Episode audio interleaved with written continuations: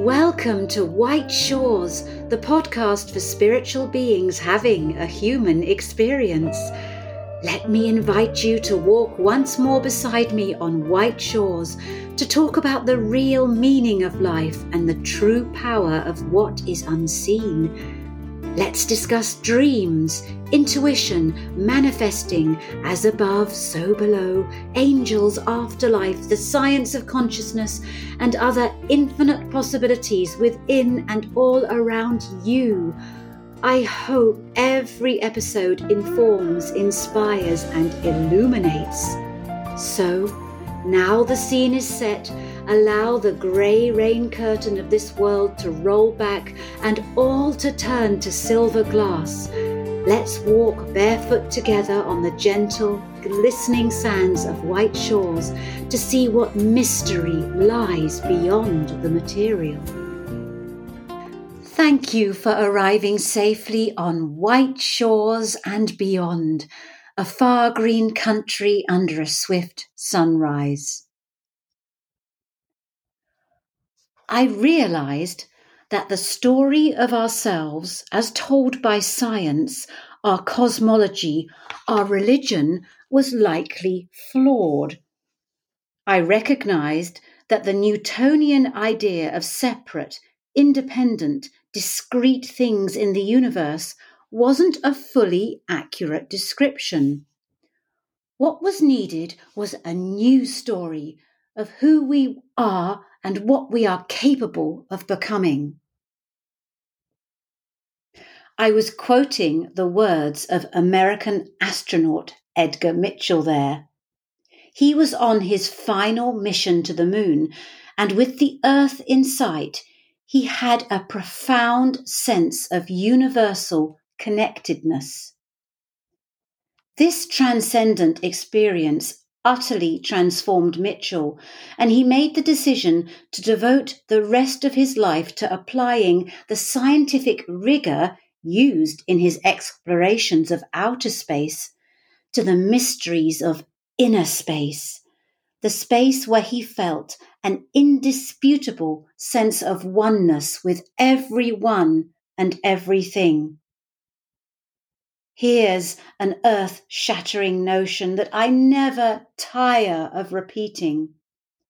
Mitchell walked on the moon, but what felt more awesome to him was his journey within and his experience of transcendent interconnection.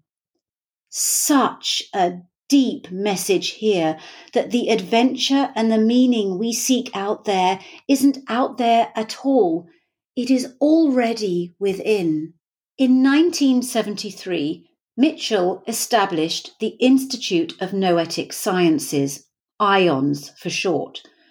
The term noetic referring to the ability to tune into our inner world and unseen information that is not limited by space and time. Mitchell died in 2016 but to this day, a team of leading noetic scientists continue to use the power of science to investigate our inner space and supernormal experiences of interconnection, understanding that both a subjective knowing and an objective examination are required for a more complete understanding of the mystery of who we are and the meaning of life. When I first encountered ions several years ago, forgive the pun, I was over the moon to find a team of scientists actually validating the experiences and beliefs collated in my many afterlife, dreams, and angel books. And I was even more thrilled when in 2019, the entire team of ION scientists at the time, Dr. Dean Radin, Dr. Helané Wahbeh, Dr. Arnaud Delorme, Dr. Garrett Yount, Dr. Cassandra Vieten, Dr. Julia Mossbridge, and Dr. Lauren Carpenter all agreed to be interviewed on the very first season of White Shores. You can listen to those interviews if you scroll back to 2019, the very first season, season one, and you can hear my breathless excitement. I had no idea at the time I was recording them how loved and popular those episodes would become. And they became the launch pad for me to invite other amazing scientists, psychologists, authors, experts, experiencers, and practitioners onto White Shores in the years that have followed. And over the years, the Ion Science team have returned as repeat guests time and time again on White Shores. And each time they do, they bring yet more eureka moments. And it's always thrilling to hear updates about their fascinating research and findings. I am deeply grateful for my collaboration with IONS. And I am deeply grateful today to introduce you all to two new shining lights and voices from IONS.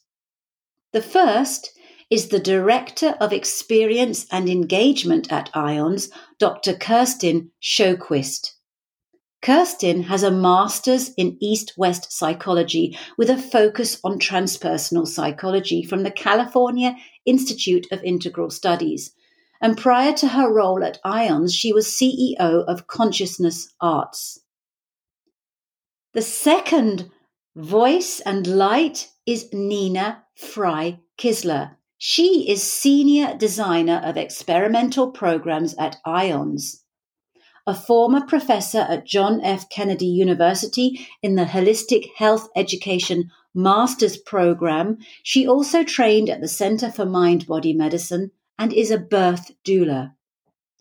Together, Kerstin and Nina have teamed up to create something very exciting called the IONS Possibility Accelerator, which in essence offers a scientific formula for manifesting your dreams based around three components reveal, imagine, ignite three powerful words. And just saying them changes your vibration and feels like a moonshot. I hope my upcoming interview with Kerstin and Nina will offer some illumination and help you use their possibility accelerator formula to activate powerful transformation, growth, and change within you and the world around you.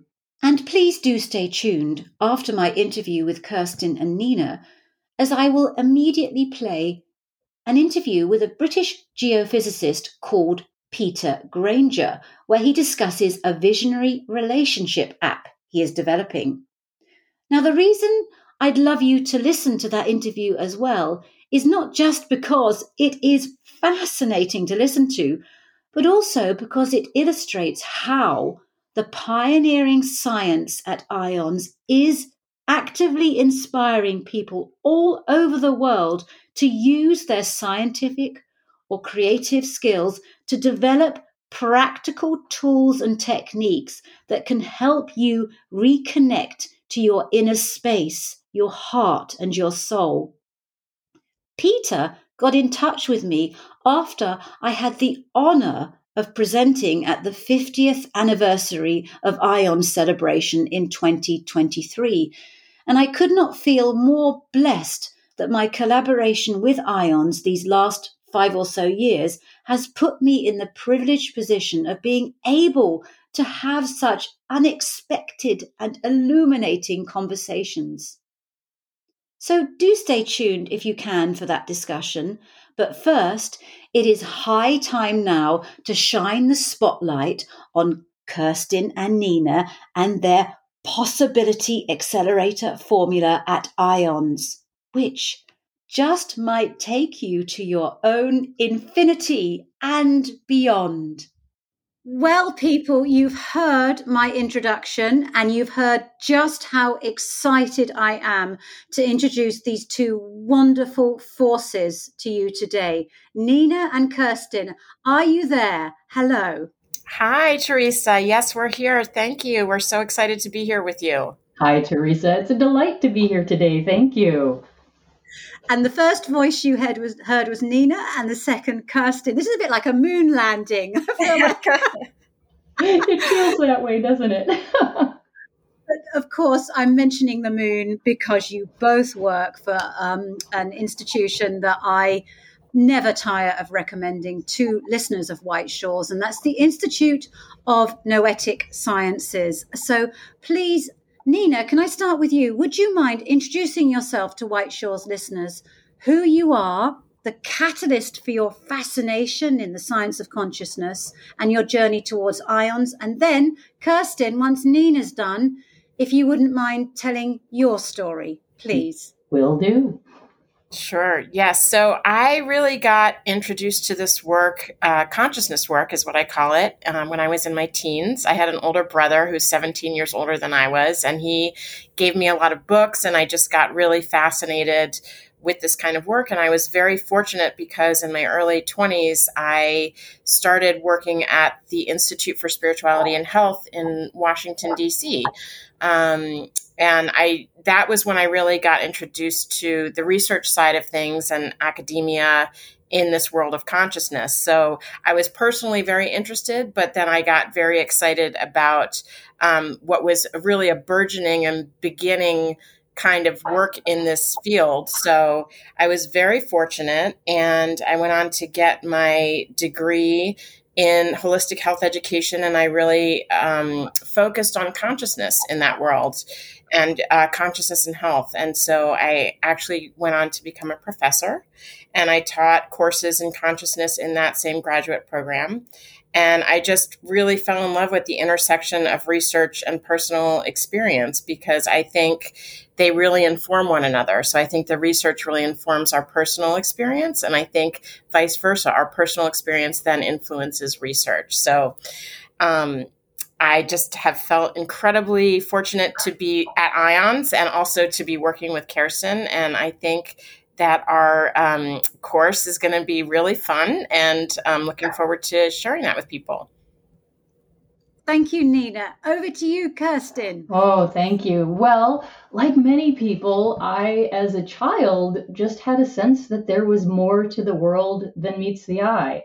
And even as I moved into my teen years and adult years, I, I really held on to that. It just felt there was like there was something more out there. Um, in my late teens, I discovered the work of Jane Roberts and the Seth material, and that really resonated with me and started me on a lifelong journey of exploration. Um, at first, it was more of an avocation. I taught my first manifesting class around 1990. Um, things have come a long way since then. But eventually it turned into my passion. And so I uh, got my master's degree in transpersonal psychology. Uh, for a period of time, I had a private hypnotherapy practice. I developed a line of guided uh, meditation journeys. Um, all along, though, I also had this interest in the science side of things. I believe in the magical, and yet I need some proof along with it. And so at some point, I discovered the Institute of Noetic Sciences and was a member for a long, long time. And then uh, in 2014, this, this, magical series of events happened, and I became staff there. And so I've been there for almost 10 years now, It'll be 10 years this autumn. And I just really love that what Nina and I get to do every day is focus on those practical, useful sort of treasures in your toolbox that the ion uh, that the science of IONS is helping to illuminate in the world. Um, so I'm really very privileged and honored to be able to spend my days there. Thank you. I love what you said there, Kerstin. I believe in the magic, but I need some proof. That is a book title. Um, so I'm going to ask you both, starting with Nina. Direct personal experience of what you write and talk and teach about is often key. What is your direct personal experience? Oh, well, that's a great question, Theresa. I think I'm going to refer to one very profound experience that I had because honestly, this sort of infiltrates my life all the time. And I feel like I it, it used to be something that I considered separate that I didn't talk about um, so publicly, and this is something that you know, I think we want to create a space for people to feel really comfortable talking about their experiences with this. But I'm going to call out one experience that I had with someone at um, the Institute of Noetic Sciences. I actually had a samadhi experience of direct knowing and access to noetic knowledge. And it was really profound. It was both intellectual, but it was also ex- very personal to me. And um, I'll just say that it had to do with my mother at the time, who was um, she was ill and she was about to die, and um, it really just showed me things that I did not have access to otherwise, and it it created a sense of peace within me that I have never experienced in my life. And it helped me transition through that entire experience in a way that I don't think I would have had I not had that. And I was profoundly grateful for it. And it stuck with me all these years later. That was probably 15 years ago. So thank you. Thank you for sharing that, Nina. Kerstin? Oh gosh, yeah, it's funny. Nina's story sparked a, a, memory of one of my experiences involving my mother as well. Um, this is the opposite end of the spectrum in that it was about my own birth.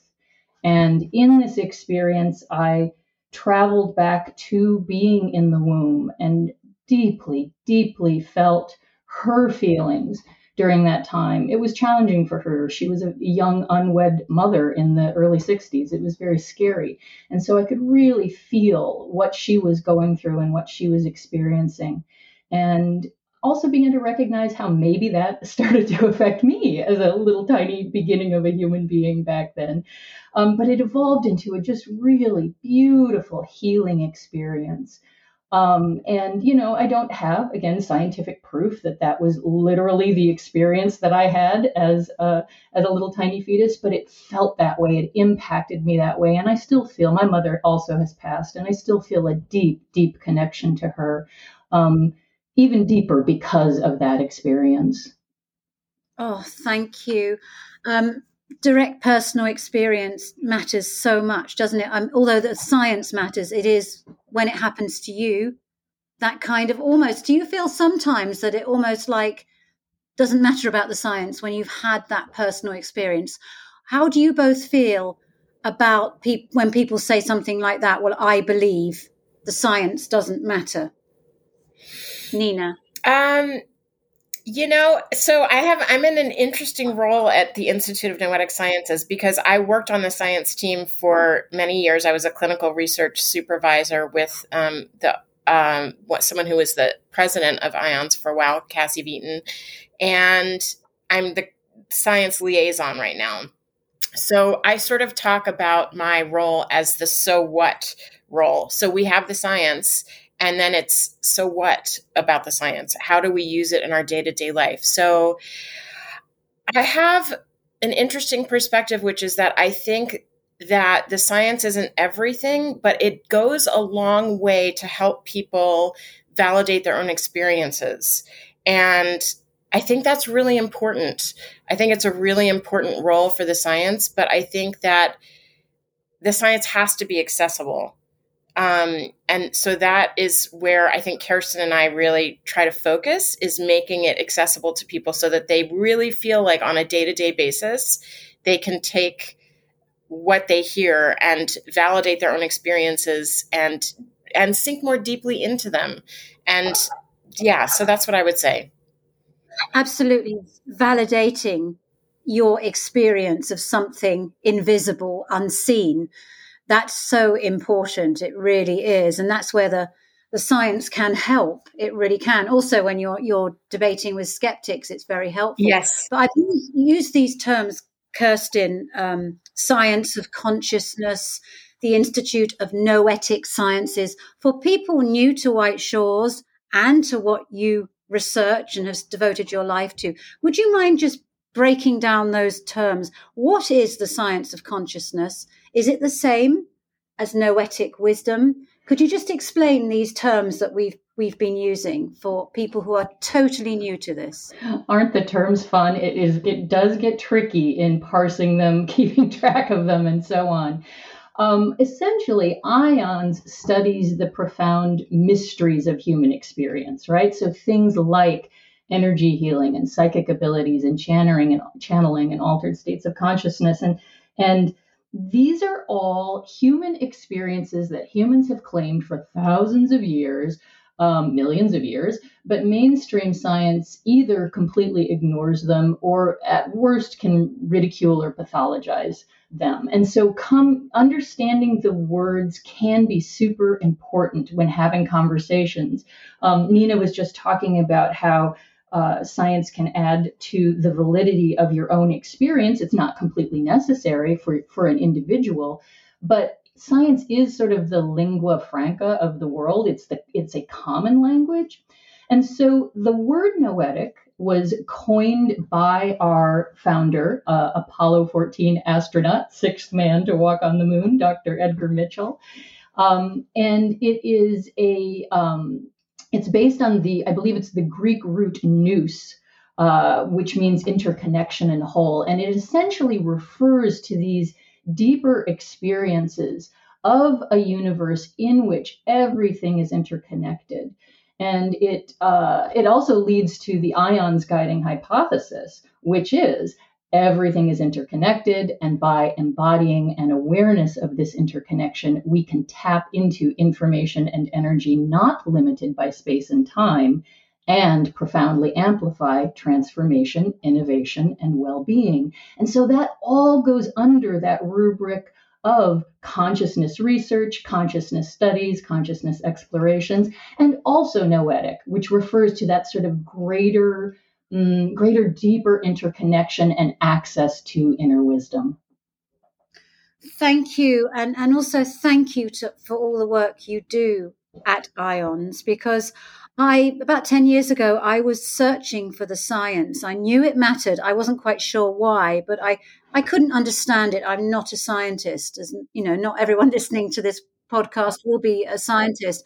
And what I found with IONS is what you said. I think Kerstin or Nina, I can't remember. I think you probably both think it, so it doesn't matter who said it, that you make it accessible and practical and how it can apply in your daily life. And that's exactly what you've done with this um, possibility accelerator formula. Nina, could you introduce us to that, um, please? Absolutely. Yes. Um, so I do want to first just say that this came really originally from Kerstin. She dreamed this up. And I think that we've both learned that um, these things arrive when it's their time. And so I really want to give her um, kudos for that. And so we developed it together, and it is a three part uh, formula. It is not linear, it has um, distinct uh, components to it. So it's reveal, imagine, and ignite. And it's about the capacity to, as Kerstin was explaining, access uh, information from beyond space and time. So the reveal part is really about paying attention to information that comes to us and learning how it is that we receive that information. And imagine is really the part where we manifest, we imagine things, we create things in the world. And the ignite um, part of the formula is really about where we get into action. And so it takes what can be considered somewhat um, I don't want to say standard, but more familiar goal setting practices, but it really infuses them with more noetic guidance. And we change them to make them really customizable for every person. So it's really about us facilitating a process where people learn for themselves what works for them and guide themselves through this process. So we are teachers, but we are really just facilitators to help people learn more about how they access that information, how they express that information, and how to best guide themselves through a process to getting to their moonshots. Wow, wow, wow. Kerstin, um, before you created this course with the Shift Network, we're going to talk that in a minute. Was it available, the possibility accelerator formula? Did you trial it through IONS first? Yes, actually, it sprang out of our 2019 uh, international conference. which was actually titled The Possibility Accelerator. And as part of that, Nina and I and our team uh, put together a booklet. And this is that's what really started us on this deep dive of how experientially eh, can we use the power of possibility to accelerate change and transformation in our lives. So we put together a, uh, a, a, mission guide that we used for the conference, and that was very successful. So immediately following the conference, we offered our conference attendees um, an online workshop focusing on the uh, concepts that we had discovered. We'd, we'd essentially landed on this formula that there, as Nina was saying, reveal, uh, imagine, and ignite. Reveal is about being open and having information come to you, it's about attention. Imagine is about intention, sending your energy out into the universe, out into the world. And ignite is infusing all that stuff into your daily life so that just this just becomes a part of who you are. And so after that first um, briefer class, we developed a full fledged offering that we have been giving through IONS for the last few years. I think we've offered it three or four times. Um, and it's really fabulous. We've enjoyed our time very, very much. IONS, as a science organization, is not necessarily um, set up to bring this to a, a, larger world. So we're really delighted to partner with the Shift Institute on this latest iteration of it. We've expanded the work that we did previously. We um, not only are Nina and I facilitating this, but we're also having guest lectures from um, ION's chief scientist, Dean Radin, and our director of research, Helané Wahbeh, who I know you have interviewed both on this uh, podcast. Um, and so yes. we're really trying to make this uh, course super relevant and the possibility accelerator itself super relevant for what we need in the world today. And quite honestly, the the, the formula itself is really pretty simple uh, enacting it in your life takes the focus, takes some dedication, takes some uh, attention and some shifting. Um, but it's it's really relatively easy to say, what am I receiving? What am I intending? And how do I take action with that? You have broken it down so delightfully simple. Thank you. Thank you for that. But how did you actually did you sit down and just sort of create a formula? Did it was it channeled?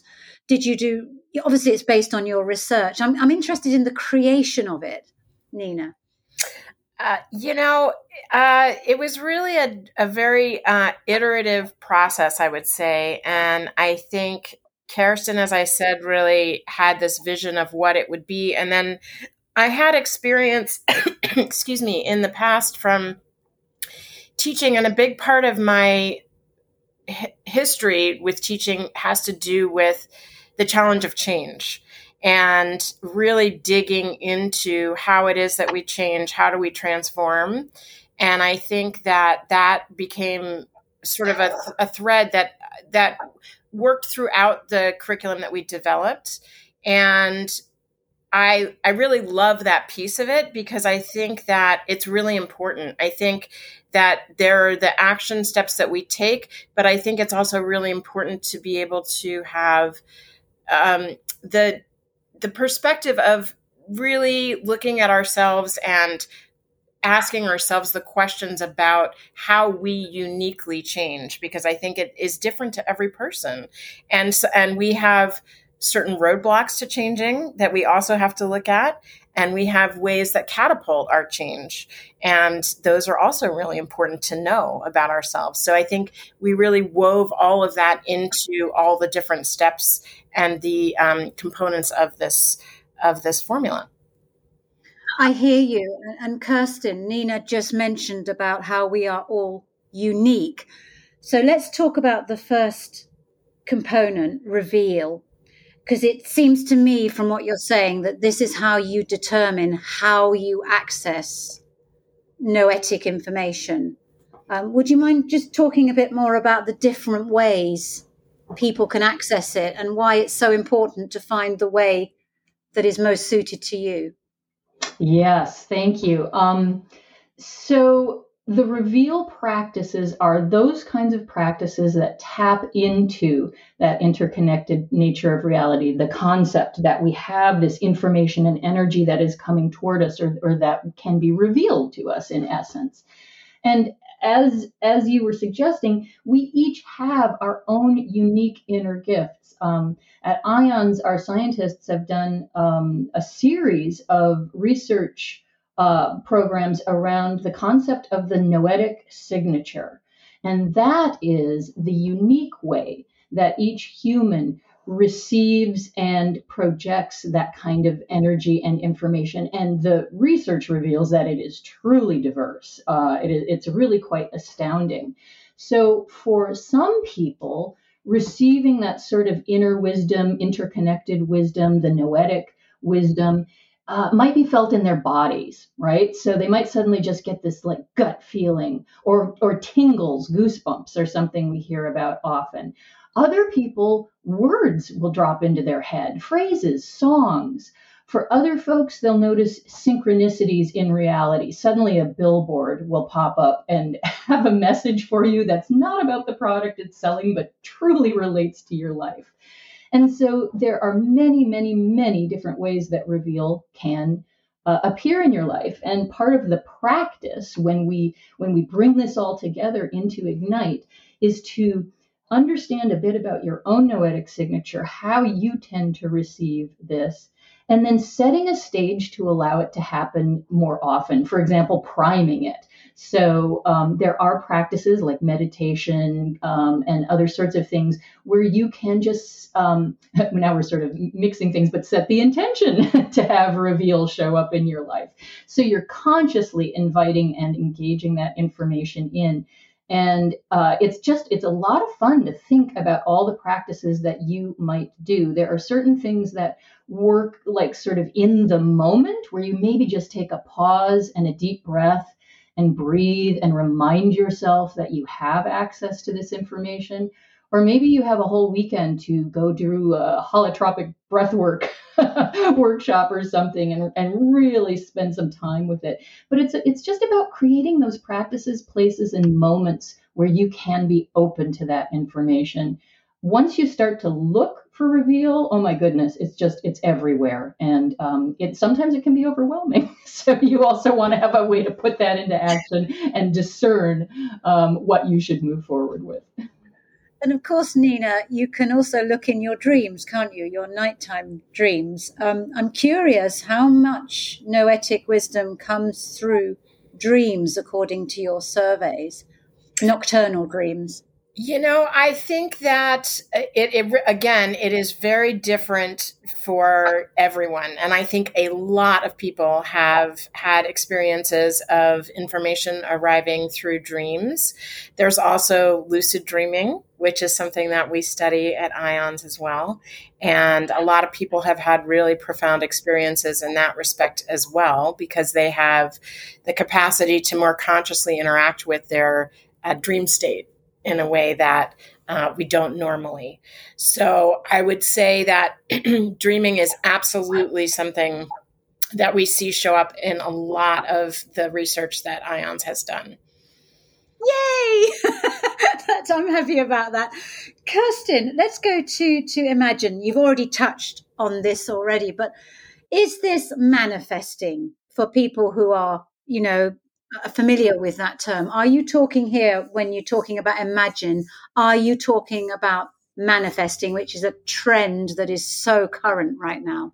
Right, right. Well, in my mind, this entire process is about manifesting because even information as it reveals to you is going to help you craft and guide a, more fulfilling, uh, meaningful life for you. But it is true that the sorts of um, processes that are involved in the imagine component of the formula are the ones that show up quite often when people are talking about manifesting. And that's because imagine is so much about intention, it's about having a desire that you want to see in a particular action um, or result. So, energetically, you can think of it as having that outward movement, right? The little seed of an idea starts within you and then it grows out into reality. So it's about projecting, sending that information um, out into the universe. And so these sorts of practices are super useful when you want to expand upon or clarify your dreams or the things that you are trying uh, to manifest. These are practices that um, can be used to give it energy and purpose and aim. I think of um, imagination as sort of the fuel to our manifesting process. So, yes, all sorts of practices from visualization to daydreaming, um, memory and reflection exercises, definitely dream work. Um, visual arts, vision boards, collaging, writing. There's just a million, million ways that you can put your intention into action in the world. Fantastic and scientific research behind it, too.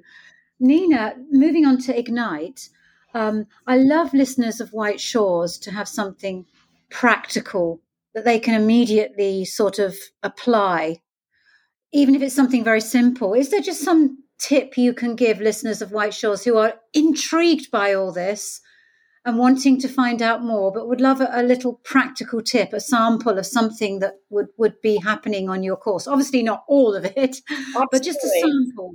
Yes. So, uh, one of the theories that I just absolutely love is from um, a theorist called Prochaska, and he created, excuse me, um, a, it's called the stages of change. And so we took that and we actually made it more um, noetically inclined is what I would say. So I think one of the biggest things about that theory that is so important is that we all have to check in with ourselves and figure out where we really are in the process of change. And it's wherever you are is completely fine.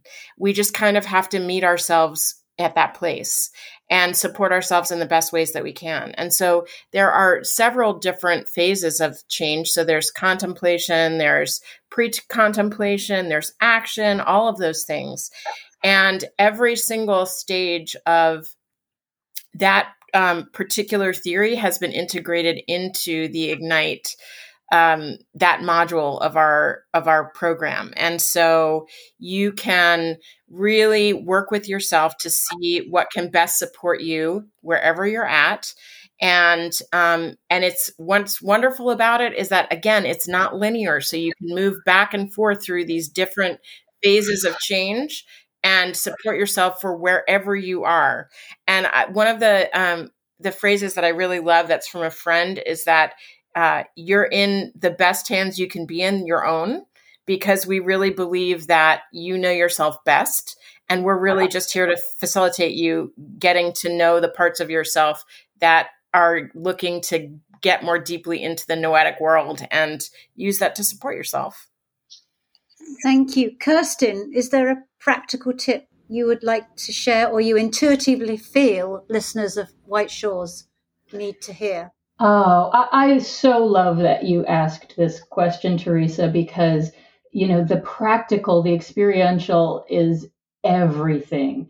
This stuff is very inspiring, but if you don't actually use it in your life, it that gets back to the so what factor that, that Nina was mentioning. So for me, the practical is so important. And I would say start wherever you are. Take one small step. So think of one reveal practice that you might do. Um, again, you may say every day at lunch, I'm going to stand outside under that giant oak tree and just commune with nature for 10 minutes. And that will open me up to the, the deeper interconnected whole and get me relaxed and ready for what might be coming my way. And then with Imagine, I've done so many things over the years, and my own personal possibility accelerator formula changes from year to year. So there were times where my Imagine practice was to take sticky notes. Uh, with my affirmations and intentions and put them inside the um, bathroom mirror. So while I brushed my teeth in the morning, I could reinforce my intention. Um, so I think my my best bit of advice is start where you are now. Pick one from each of those categories, and that's the action. That's infusing it into your daily life, and um, start to see where that takes you. and keep it simple. I love that. Thank you so much because life can feel very complicated at times. This is not going to be complicated. It's going to simplify and clarify for you and bring you some much needed inner peace by the sounds of it. Nina and Kerstin, whoever wants to answer, what's the best place for people to find out about you both, IONS, this course, um, and to, to sign up for this course? And my question also is the course obviously costs something, and not everybody can afford it. So for people who would who are really drawn to it but simply can't invest their funds, could you offer some advice for them as well? Absolutely. So the first place to go for information is the IONS website, which is noetic.org, N O E T I C dot O R G and there is so much information there. Um, and again, that is a fabulous resource for just what you were speaking to, Theresa. People don't always have resources, uh, monetary resources to invest this, but if you can invest time, there is videos there. We have free webinars throughout the year. Um, so uh, that, those videos are available. We have a huge YouTube channel um, lots of places, oh, incredible blogs, deep research. So lots of things for you to explore and use personally there. If you are interested in taking the course that we're offering along with the Shift Network, um, you can go to noetic.org slash possibility, and that will forward you off to the Shift Networks page, which is a, a lot longer and more complicated, and I don't remember the URL. Um, it is it is a paid course. They do have some uh, options for um, uh, uh, blanking on the word. Scholarships. Scholarship. That's it. Thank you, Nina. With scholarships. And just like that, something came out of the ether and landed in my head. Thank you, so um, to make they offer a couple of payment plans. You can do it in three payments of uh, $128 us or you can save 10% by paying uh, 349 uh, us and um, you can find information on their website. And again if you go to noetic.org slash possibility we will forward, forward you there I love that from my experience at the Shift Network. They were saying to me, we do offer scholarships, but people just don't feel that it's worth bothering to do that because they think, oh no, they say no. Give it a try. Life is an experiment. If you really want to do mm. this course, write in, put your case. If you can't afford it, please check out the Institute of Noetic Sciences. I can't, I've lost count of the number of times I've said this because you won't regret it. You will always be grateful for your connection to them. Of that, rest assured, if you're interested in your own spiritual awakening and growth and healing and interconnection um, and finding deeper meaning, you couldn't find a better website. And there's so much free there. Nina and Kerstin, I'm so grateful for you both and for offering this course. I hope it does extraordinarily well and that more follow. And just before we go, people have heard your voices, but that's audio only. You can tell a lot about a person from their voice. You know, people are channeling now. For people who don't know who you are yet, would you mind both answering these three questions so I can get some avatars, some images of you both? And the three questions are just what your intuition says. Nina, I'll start with you. Sure. Um, if you could be an animal, a color, and a musical instrument, what would your three quickfire answers be? Um, uh, animal, cat, uh, color purple. What was the last question? Musical instrument. Piano. Okay, we have Vanina, a purple cat playing the piano. Kerstin. Well, I'm going with a mythical animal, the Pegasus. And uh, purple is also my color, and I will say drums okay, we have a purple Pegasus playing the trum- drums alongside a purple cat playing the piano. That's the beginnings of um, a cartoon, a band. I can see it. I love it. It's just have those images in mind when you search them out and, and the Institute of Noetic Sciences because it's all about infinite possibility. And that's in your mind already as you're mulling those images and, and the wisdom of Nina and Kerstin. Thank you from my heart and soul for your precious time today. Thank oh, you so thank you so that. much, Theresa. You are such a dear friend and champion to IONS, and uh, we are so so grateful to be able to speak to your your podcast family today. So thank you for the time; it's greatly appreciated. Truly hope that interview spoke to you clearly, excited you, and if it did, do check out IONS and the Possibility Accelerator Formula course. All details can be found in the show notes. All links as well can be found in the show notes. Now, you may recall at the start of this episode, I promised to play my IONS inspired interview with a brilliant British geophysicist called Peter Granger. And so, without further ado, let's roll the tape. I have a brilliantly illuminating and healing guest for you today. He's a fellow Brit, and his name is Peter Granger. I'm fairly new to his work, so you'll be learning alongside me in this interview, which I always find so exciting because it's so authentic and natural. I do know he researches in the power of the heart. Now, we all know how the heart has tremendous power in our lives. But Peter has taken it to the next level. And he actually got in touch with me because I was on the IONS uh, panel celebrating their 50 years of research. IONS, for those of you who think, what is she talking about, is the Institute of Noetic Sciences. And we will talk more about IONS in this interview. But for now, I'm going to say hello to Peter and stop talking. Hello, Peter. Hello. Uh, thank you for inviting me to speak today. Thank you, Peter. So that was a bit of a garbled introduction.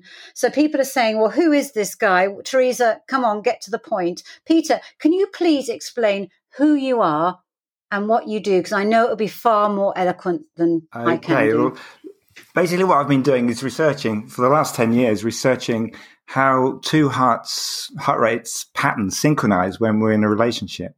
And we've made some pretty astonishing discoveries. Um, some of them very radical. So hopefully I can describe some of those today. Um, I'd love you to. I'd love you to.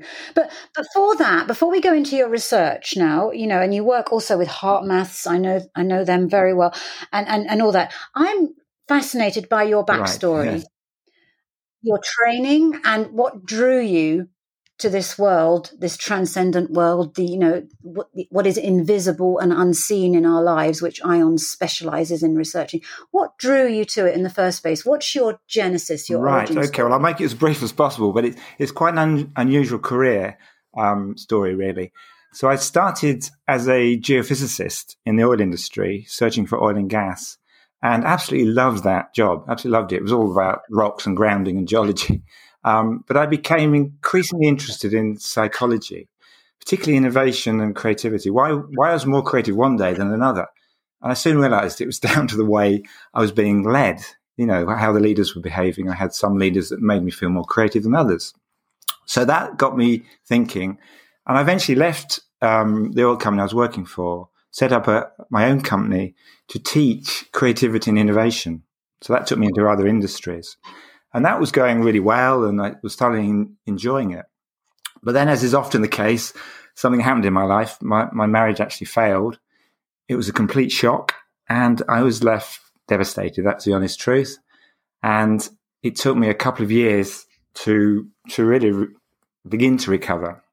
And it was the discovery of a, a psychological model um, called the Psychology Vision, an organization run by Chuck Spezzano and Lency Spezzano, not not many people know about it, but they have this amazing uh, model, psychospiritual model. And I went to one of their workshops and immediately began to understand where things had been difficult and where, where I was going wrong. So I was so taken by this that I, I did lots and lots of training with them and became one of their trainers for a short while. And that got me to change over to being a essentially psychotherapist, uh, relationship coach. Um, and it was there I began to notice physiological changes um, when I was helping clients and when clients were going through healing processes. And I'd noticed the same effects when I was in my own training, um, particularly when I was making strong eye contact uh, what was one of the exercises we did was was called joining, um, and that's when we make strong eye contact with a little bit of music playing for quite a long duration. Eventually, a connection forms. This is with strangers often, and um, I noticed physiological changes, and that's what I set out to to study in my research. So that was quite a long-winded. no, it's fascinating. Um, it's interesting. Again, you say you uh, you kind of take a broken heart and turn it into art in yeah. a kind of way. So many people I speak to on White Shores, there's usually kind of a mm. seminal moment, whether that be a bereavement, a broken heart, a life mm. shock, isn't it, that propels you to find deeper meaning and purpose. And that that's certainly what you did.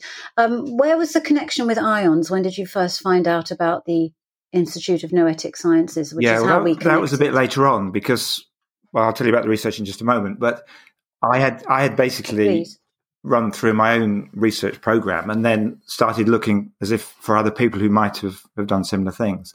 And sure enough, I found HeartMath first, and then IONS have linked HeartMath in many ways.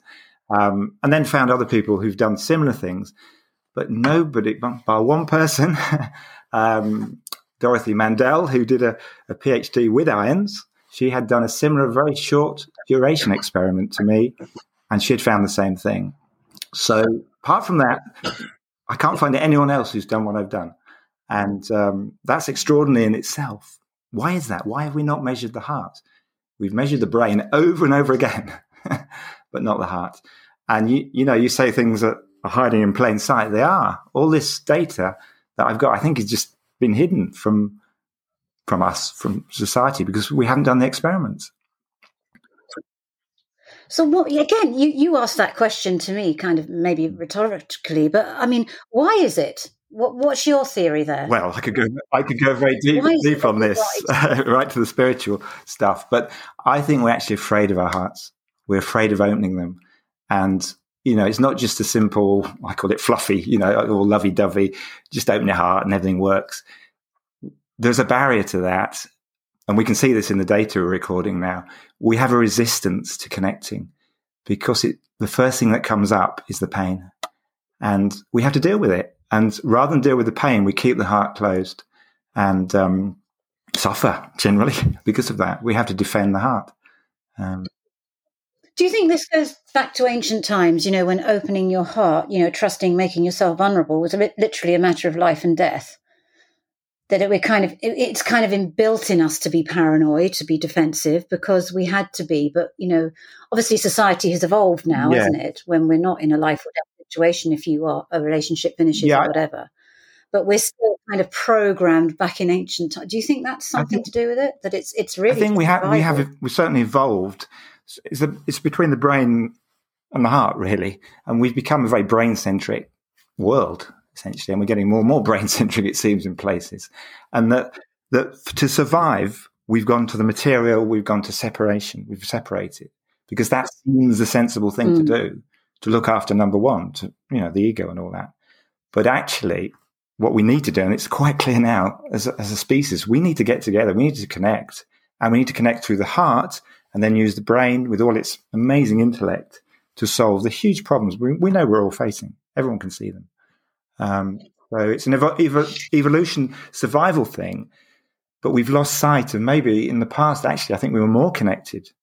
Uh, we were more natural in the way we, we, we connected with the earth and with other people and with animals. Um, mm. Yeah. Mm. I hear you. Um, I, I, like what you're saying is that we need to balance yeah. the two.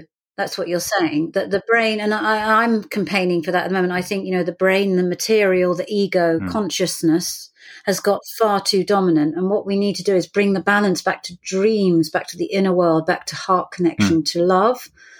Um, and of course, people like yourself are pioneering that and bringing in your your scientific minds as well, which is astonishing. Actually, I, I couldn't believe it when I first encountered IONS because I've been writing in this area for years, and I thought it was just a matter of hmm. belief, you know. And and then you meet these scientists, people like yourself. I mean, your background's mm. in geophysics. It's incredible. This this this gives me hope.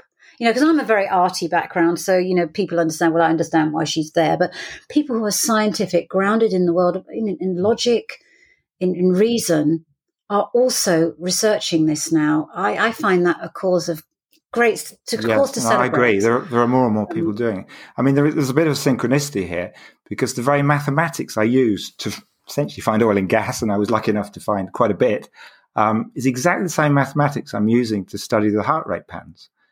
Exactly the same. So I, I was like I was ready made to do the maths and the, the physics on it. So, um, mm. so thank you. And of course, the world's greatest scientist, I mean, Einstein springs to mind. You know, they're highly creative, intuitive, listening to their dreams to inspire them for their mm. great theories, which have pushed humanity forward. And you can go through time really and look at you know great scientific discoveries and innovations that have been inspired by that leap of yeah. faith which isn't rational which isn't logical um, let's go back um, with mm. HeartMaths um, for people new to HeartMath would you mind explaining who right. they are and, and how you are connected okay to so the HeartMath well let's start with the HeartMath institute which is their academic research institute they've been going for, for decades now studying heart rate patterns and I mean, they've done a huge amount of fantastic research, and it has been published, you know, formally published, peer reviewed, etc. And um, they essentially have shown that when we are in a state of love, appreciation, and gratitude, that our heart rate patterns turn into this. Well, it's actually quite beautiful sine wave via the breathing. So breathing is really important here, and we naturally move into a slightly lower frequency. So we we breathe longer, in and out longer and deeper. And that's completely natural. When that happens, all sorts of benefits happen to the body mental, physical, and indeed, I believe, spiritual. And we can become more healthy because of that. And they have specialized in what they call coherence, which is that pattern, trying, not trying, but actually helping people to get into coherence, that lovely pattern, that, that balance pattern. And they, they have devices on their more commercial side where they, they sell a device that, that allows people to monitor their heart rate in real time and go through breathing meditations essentially um, that raise the level of coherence. Um, and it's a very, very powerful, very simple technique actually um, for healing without any drugs or anything. You know, it's. Uh, Beautiful, isn't it? Heart coherence, um, the power of the heart, and, and tuning in to your heart yeah, it's so rate. Simple. So simple. And knowing so simple that when your heart is hmm. calm mm. and the rhythm is steady, that you're you're going to feel better. Obviously, I mean it's it's so obvious, but like many things in life, we often neglect the yeah. obvious, don't won't we? And what you've done is you've developed an app to actually demonstrate yes.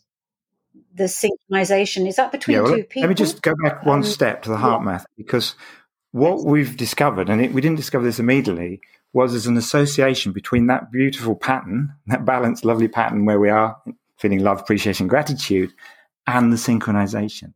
So when we're in that state, and it's a meditative state, and it's it's a loving meditation. So it's not just an individual; it's it's sending love to to others and care. It can be towards oneself, of course, but here we're talking about two people in our first experiments. Um, when that happens, that's when we synchronize. So we both go into that coherent pattern when we're feeling love for each other. And that's what the app now measures in real time.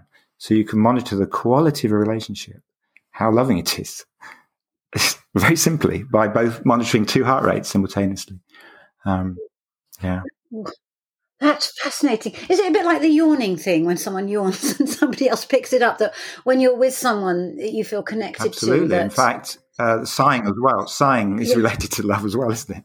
When we have a romantic. no, no, Theresa, this, this is really good because we can measure that and see those steps in the heart rate patterns. I'm actually looking at one now. I've got one in front of me.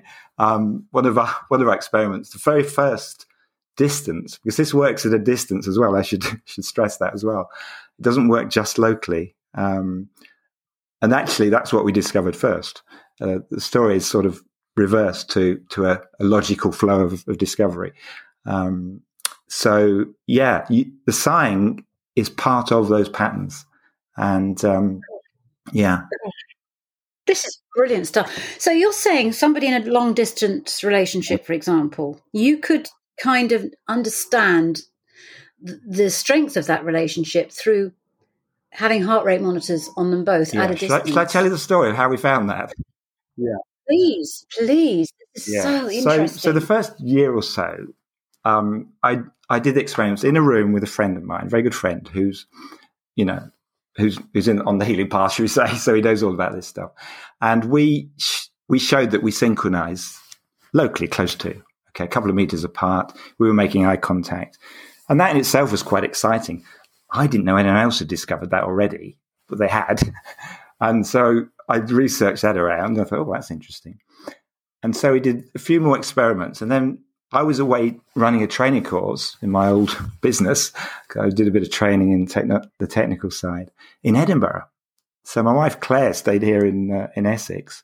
I said, why don't we, for a bit of fun, try the same experiment we did in you know with my friend together when we are over 300 miles apart, which is what we were. So we were lying down. I was both lying down. I was in a hotel. We put the monitors on, recorded into a HeartMath system. It was at that time. We said ready, steady, go to start, and everything then synchronizes. And then I we did that for 20 minutes and just felt love for each other. So I then just, you know, switched off the machine, went back to the course I was running. It was a one week course, almost forgot about the experiment until I got home. And then I plotted it out and I couldn't believe my eyes because it was doing exactly what had been happening in the office at home. I thought, this is impossible. This is absolutely impossible. And what's more, the breathing pattern from both both of us was synchronizing. And I, you know, my training, all my scientific training said, this is impossible. Peter, you've done something wrong. You've done something really stupid. And I then spent I reckon, about four more, five years doing lots and lots of experiments, hundreds of experiments to convince myself that it wasn't a silly error or something else. You know, there are other possible explanations, um, like we were both picking up Radio 4 somehow through our brains or something. you know, there are other explanations, but we have. Um, is it okay to go on and say a bit more? Because Please, I, I'm because I'm the next step, having shown that we could do that at distances apart, I said, well, what's causing it? What's the mechanism? And the research that has been peer reviewed, because this, unfortunately, we haven't got this into a university yet. More about that later, maybe. But um, the peer reviewed research has said it's something to do with the quality of the relationship. And it's been put down to body language, shared body language, rhythmic activity, um, seeing someone else's chest moving up and down, seeing, you see, the senses. Well, of course, locally, that's quite possible and probably goes on. But that couldn't be going on 300 miles apart. There was no telephones, there was no internet. Mm. So I say, right, let's monitor this in real time. And that's where really where the app came out. Because I said, if I can change my feelings largely towards my wife, she's done a lot of the experiments with me. If I can change my feelings of love for her and then distract myself, I should see those patterns changing and the synchronization coming and going. And that's exactly what we see.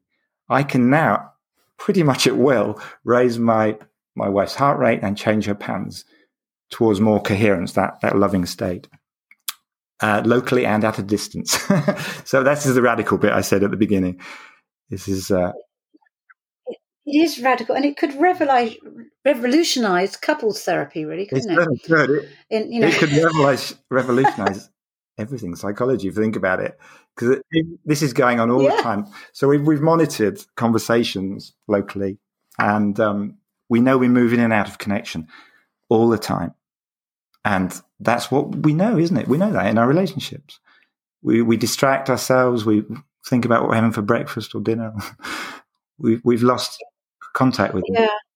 yeah. So you're saying if two people, you know, have wildly different Mm. heart rhythms, that would indicate that their relationship's in trouble, or would it indicate that they're both trying to express themselves and find their own path? Right. Well, I, I need to be really careful. here. We ready. haven't done the research across, a, you know, Yeah. different qualities of relationship.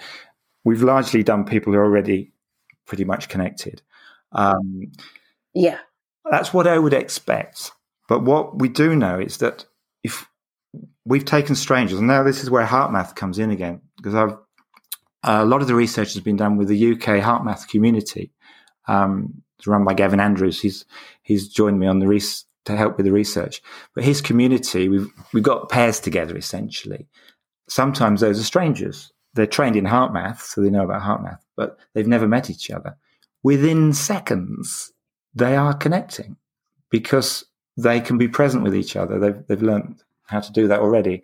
So the wonderful thing about this is you can teach someone to become more present through the biofeedback, through the technology.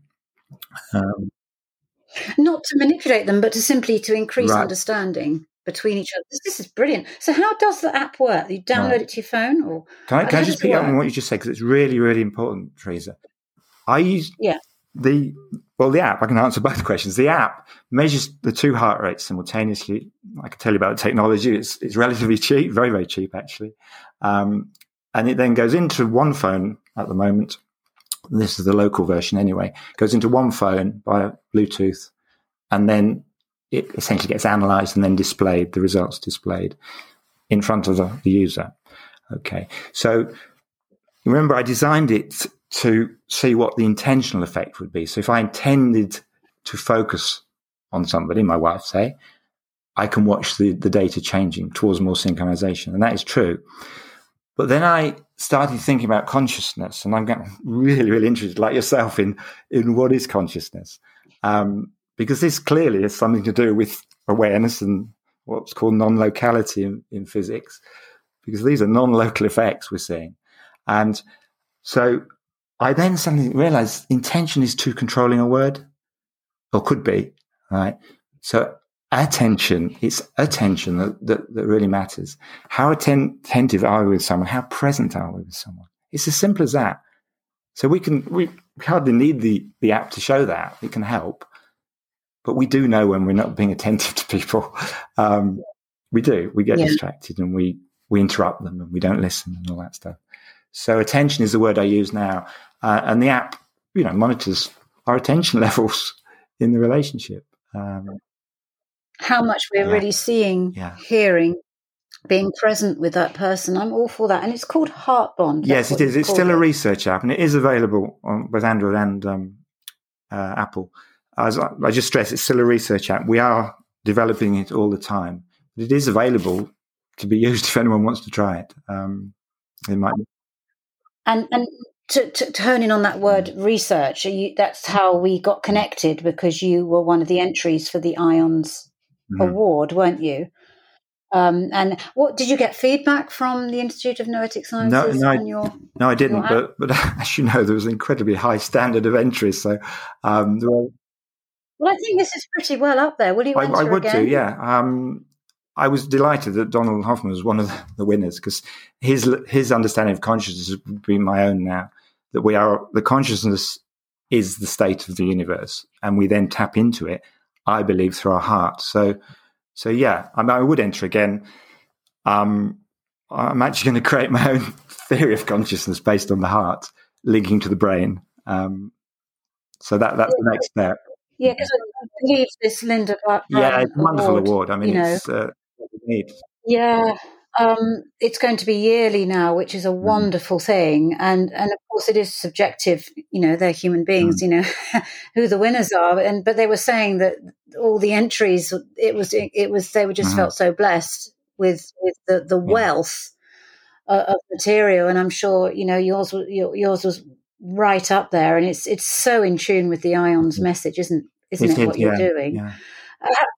how did you first encounter IONS? And for people new to this podcast and indeed IONS, would you mind just telling your understanding of Yeah, IONS Well, and how um, it's inspired you? it was Edgar Mitchell, of course, who started it. He he he was one of the Apollo astronauts, one of the seventh man on the moon, was it, or sixth?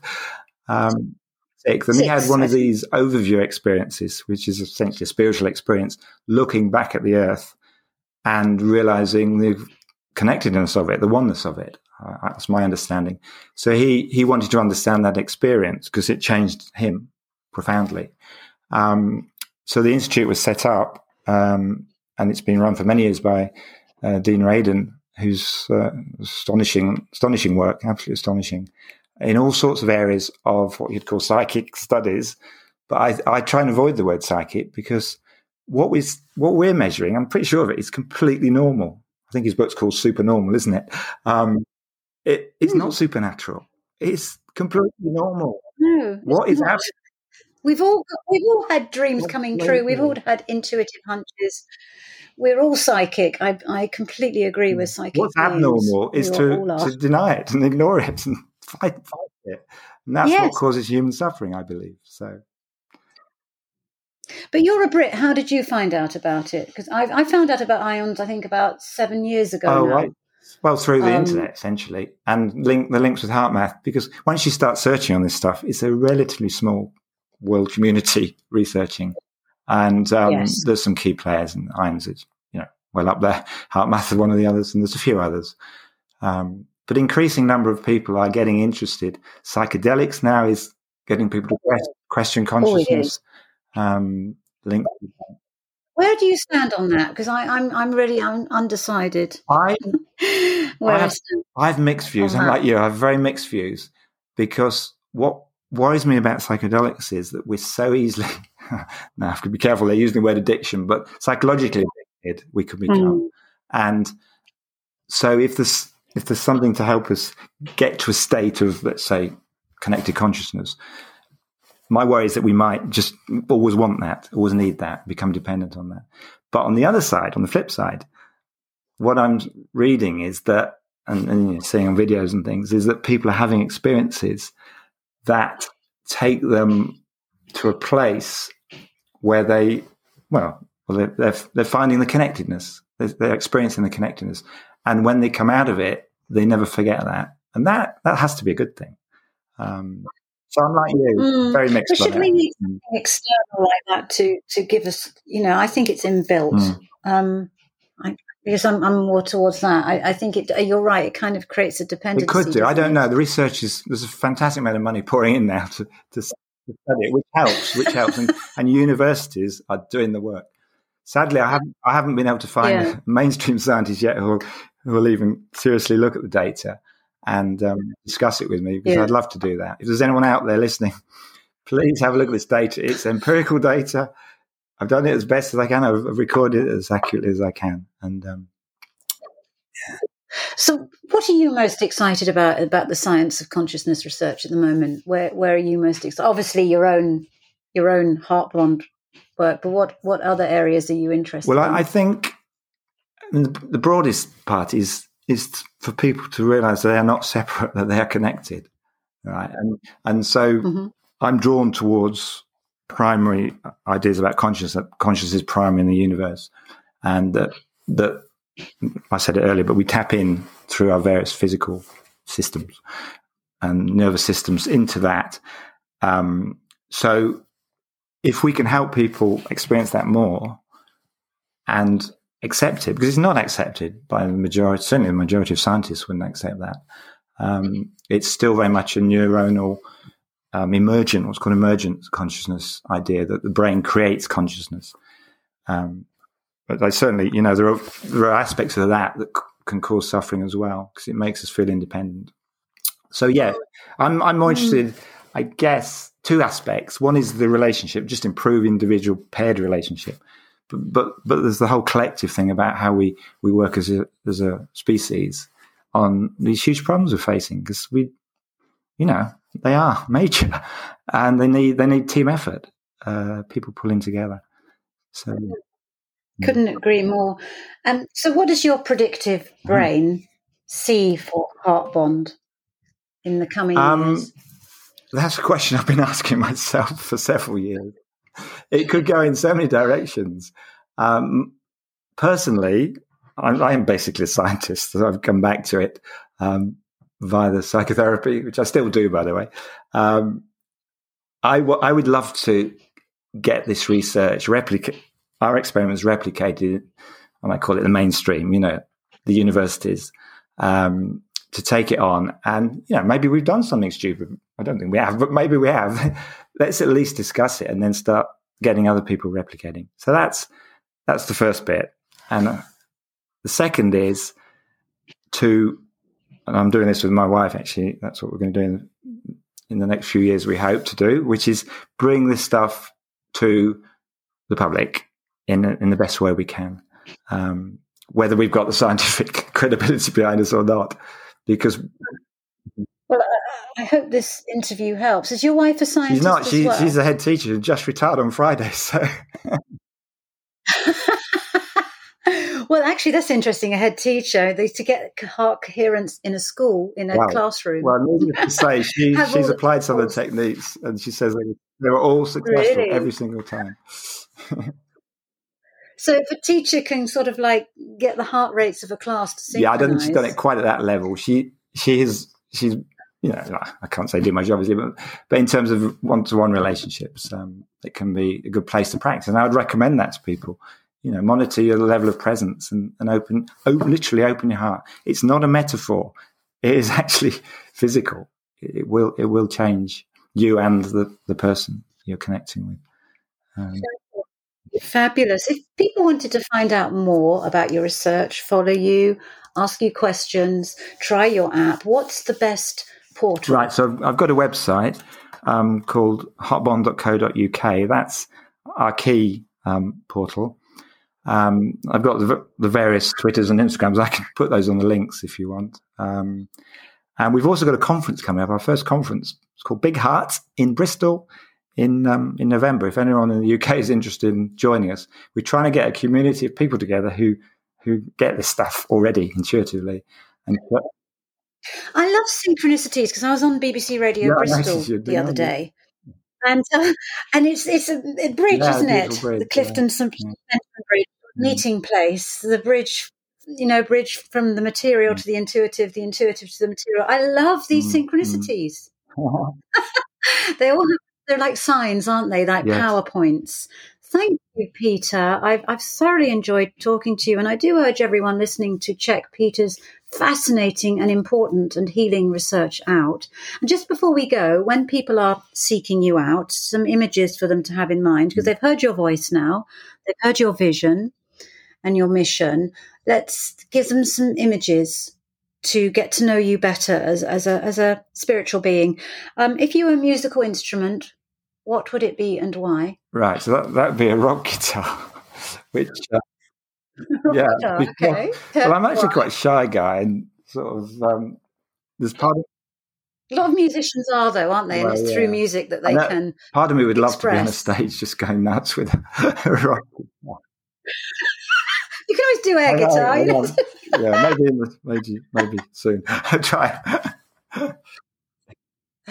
So there's that. There's, there's so okay. So we've got the the Hmm. um, guitar. Okay. So if you could be an animal, insect, fish, reptile, amphibian, what would it be and why? Right, so that that would be a bird, a buzzard. Buzzard. Now that's very yeah, specific. That's, I mean, a lot of people would might have left it at bird. You know, why a buzzard? because over and over in the last few years, as I've sort of done more and more of this work, a buzzard has appeared when I am either I've got a really big question, a problem, an issue, or a painful situation, and I always feel better when the buzzard. I mean, on one occasion, m- m- my dad had just died, and this buzzard just came and hovered over me for about five minutes. It was extraordinary. Um, We often hear about butterflies Yeah, with that yeah, happening, don't we? Or robins. And now I can add buzzards to Mm. the list. Thank you for that. That's beautiful. And then finally, um, if you've read or watched Lord of the Rings, it'd be great if you could pull out a fictional character there or object. But if you haven't, is there a fictional character or a movie character that who would you choose and why to be?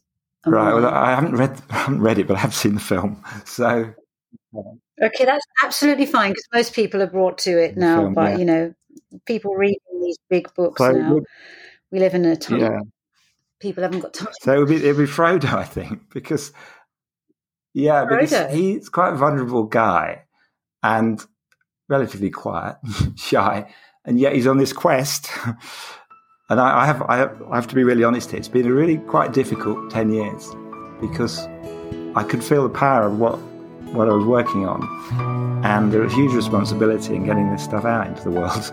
And it's, there have been some quite a bit of resistance to it, and that story of that continually getting up and brushing yourself off and you know fighting questing forward uh, does does does resonate with me yeah Oh, that's beautiful. So help share the load Please. with Yeah. Peter. he needs your help. Peter Granger, thank you from my heart and soul for your precious time today. I truly appreciate all you do. Well, thank you. Thank, thank you. you very much. Thank you from my heart and soul for being here and walking beside me in spirit on white shores. Sensitive, kind, compassionate souls like you who see beyond the material are needed more than ever today to help this earth heal and evolve. If you have any questions, stories, or insights to share, I absolutely love hearing from you and aim to reply to everyone in due course. My website is www.theresacheung.com. My contact email is angeltalk710 at aol.com. And you can message me via my Instagram handle, The Theresa Cheung, as well as my Facebook and Twitter author pages.